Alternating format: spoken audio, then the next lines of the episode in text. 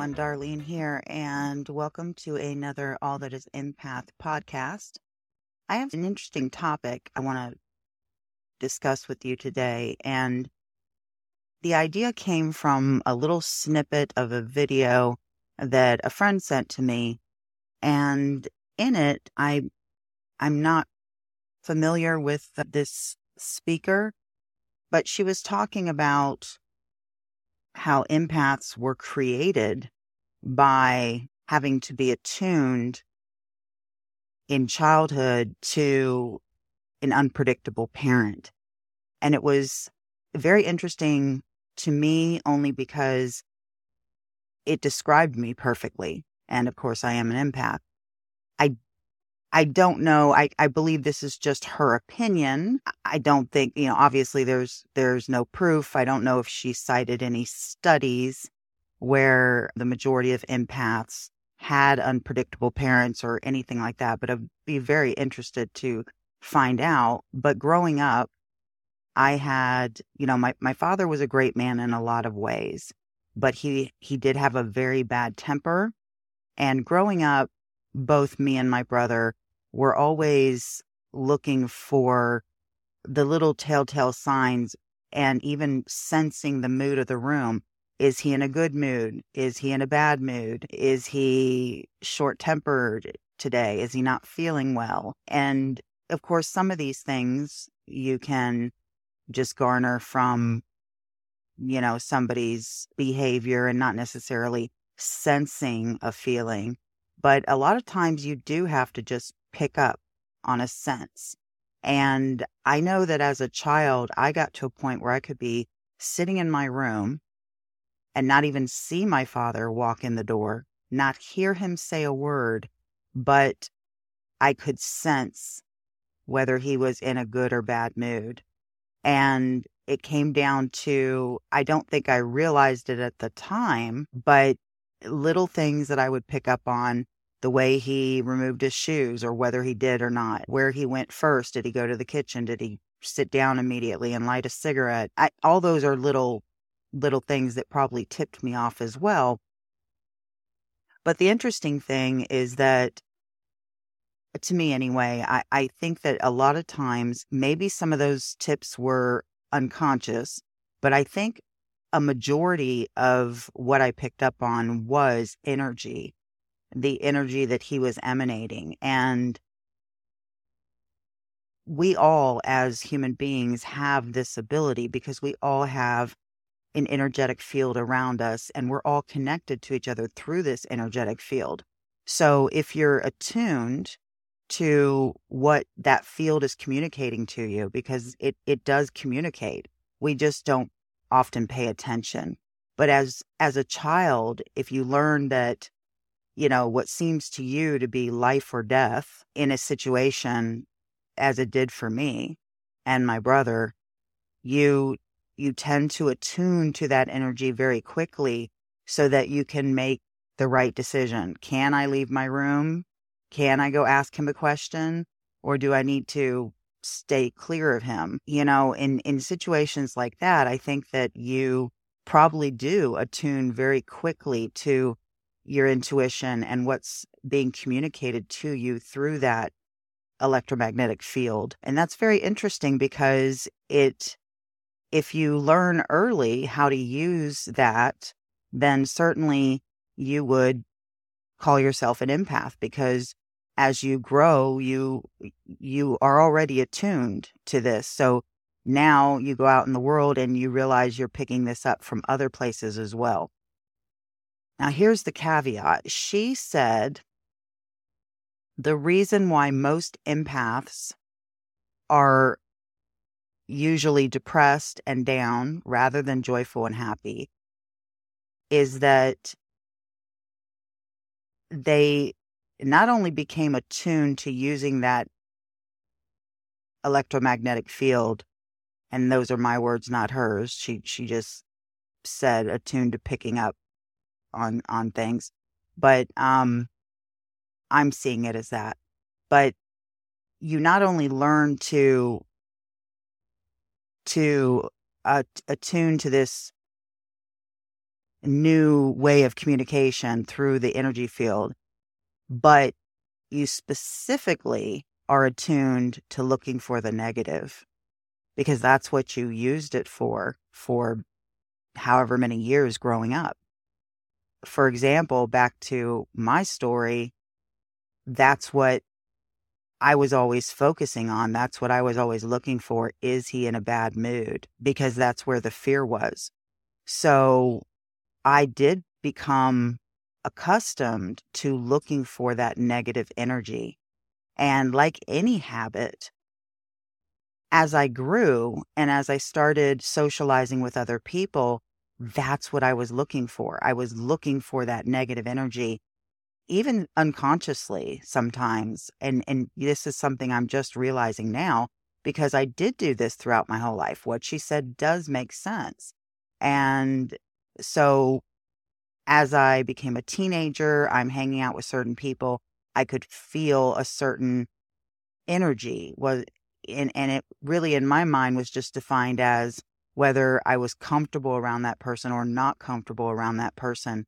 And I and I really didn't associate it in any way to being an empath or sensing any feelings in a mystical kind of way. I didn't think I had any special powers, in other words, but I did sense things and I usually could sense the negative because that's what I was looking for. So I, I didn't find the joy to connect to. I just found the fear and the trauma. And because of that, I ended up being friends with those types of people that had trauma in their lives and had some kind of problem. And usually those were what were called the burnouts, you know, the people that were doing drugs. And there was a reason they were because they were traumatized in some way. So I just find that very interesting because, in my experience, a lot of empaths do live this very depressed, anxiety ridden life. And, you know, we know that what you focus on is what you're going to get, right? The idea she was, I think, trying to communicate is that empaths or us who call ourselves empaths are simply uh, human beings who have been hyper attuned to sensing the energy field at a young age. So by, you know, whatever age we are in our adulthood, um, we're very experienced and practiced in this. Unfortunately, for a lot of us, we're picking up the wrong things because that's what we're looking for. We're so used to trying to sense the negativity in the room that that's what we're focused on and so that's what we continue to pick up and of course if we're if we're continually throughout our lives always picking up the negative energy then we're going to have a lot of negativity and we're going to be depressed and and, and have anxiety and be stressed but if we consciously know this, if now that we go, oh, that makes sense. Yeah, I did have that type of childhood. And I probably did do that throughout my life. And yeah, I'm, I'm probably depressed a lot of the times because of this. Then we can consciously make a change and we can focus consciously on instead trying to find the joy. And I have been doing this really making a conscious effort that every single time a negative thought comes into my mind, I rephrase it into a positive thought. And not that it becomes a lie, but it simply is a more positive version of whatever I thought. And that has changed to where now automatically I tend to find the good and the joy, and I'm not looking for the negative anymore. So, but that's something that I had to train my brain to do. And to be honest, it wasn't that hard. Once you make a decision that that's what you're going to do, you make a conscious effort to do it, you're going to be doing it numerous times throughout the day because you're going to ha- have all the negative thoughts you always had, but you're going to stop and you're going to change that negative thought into a positive thought and focus on that positive thought. And then immediately you might get another negative thought and you're going to consciously rephrase it into a positive thought. So it's it's very tedious in the beginning and you know, you can work your way up. Obviously, we're busy people. We can't spend all day long doing this because it is a very conscious effort where you have to stop what you're doing and rephrase whatever you were thinking. But you can build yourself up to where it becomes less and less and less because your brain starts creating new neural pathways on how to perceive information, basically. And you're training your brain to see things in a positive light, to see the positive in everything. And eventually it will become automatic. I believe that once you have trained your brain in this way, that then when you are around other people unconsciously, you're you're even going to intuit joy from the area rather than negativity because you've already trained your brain to see positivity. So I like the whole idea of of how maybe empaths are even created. That's an interesting idea. There's a lot of people who don't believe there is such a thing as an empath, that we're all the same and we all have the same abilities. And I believe that as well. I think that on some level, we're all empaths. And the statistics basically say that like 3% of the population are empaths.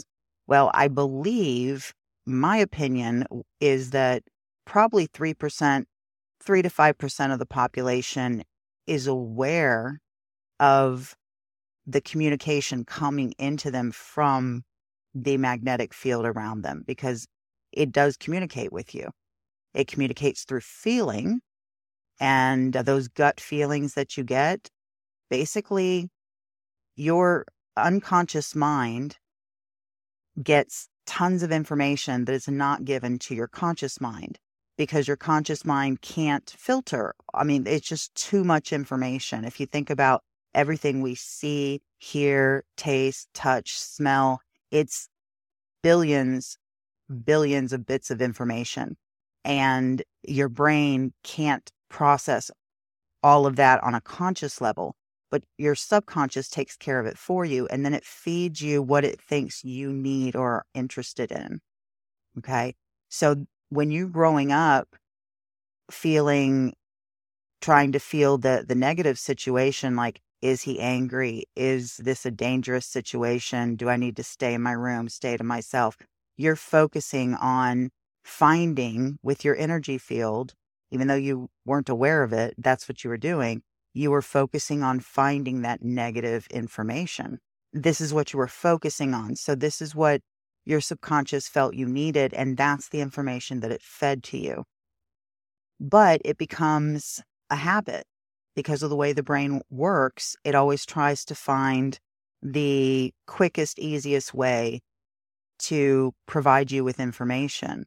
So those neural pathways that are now deeply ingrained in your brain are going to continue to feed what it feels you are looking for, which is the negative. So I think that a good percentage of us who had this type of upbringing are probably the ones that recognize now that we are empaths and we, we use that word to differentiate the way we communicate from other people, other people who aren't tapped into their electromagnetic field for communication.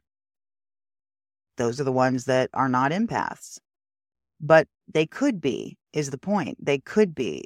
They just haven't developed it. So I, I think that we all are capable of this level of communication. I believe that we all could be empaths.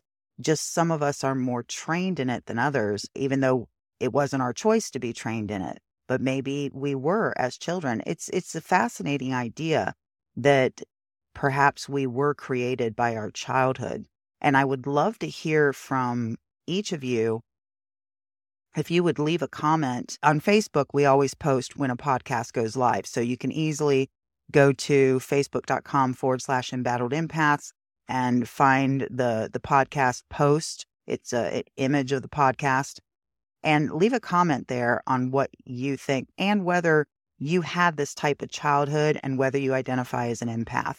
I'm really curious. I would love to find out how many people who consider themselves to be empaths actually did have this type of childhood where they had an unpredictable parent they had to deal with and maybe you know maybe this whole idea is very very real.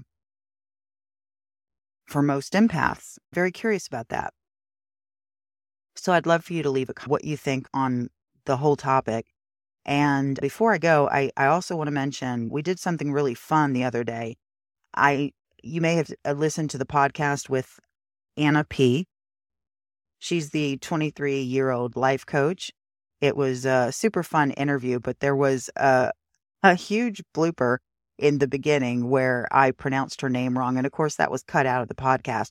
But I thought, what a cool idea. Maybe we can do some little bloopers because if you know me at all, I, I always like to make people laugh. And I often will post on my personal Facebook page, uh, along all the mindset type of posts. I'll also post just weird, funny jokes or memes like anybody else would on their personal page because I, I strongly believe that laughing heals. And I, and I have an experience where, where I actually almost died from double pneumonia and came back super quickly, healed super fast because I had someone in from out of the country, a friend of mine at the time, who we just laughed together constantly because she stayed with me in, in the hospital room. And I, I honestly believe that I healed because of that laughter. I healed that much quicker.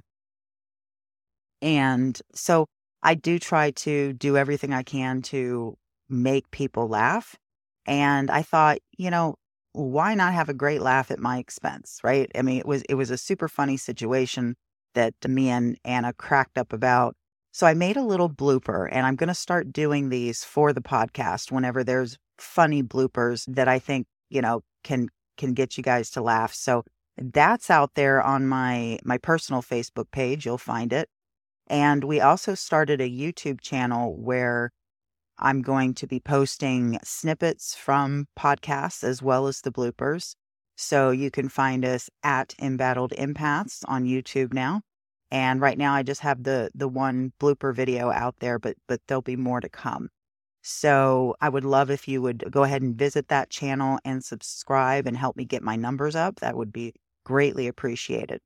So I'm going to I'm going to leave it here. This is going to be a short podcast today because I just wanted to approach that idea with you and get your opinion on what what you think about what this woman is saying that empaths are created by this experience with an unpredictable parent. I want to thank everybody for listening. And if you wouldn't mind visiting the podcast page and actually follow the podcast, that will greatly help my numbers as well. I appreciate you for listening and for coming back every week. Until next week, you take care, guys. See you next time.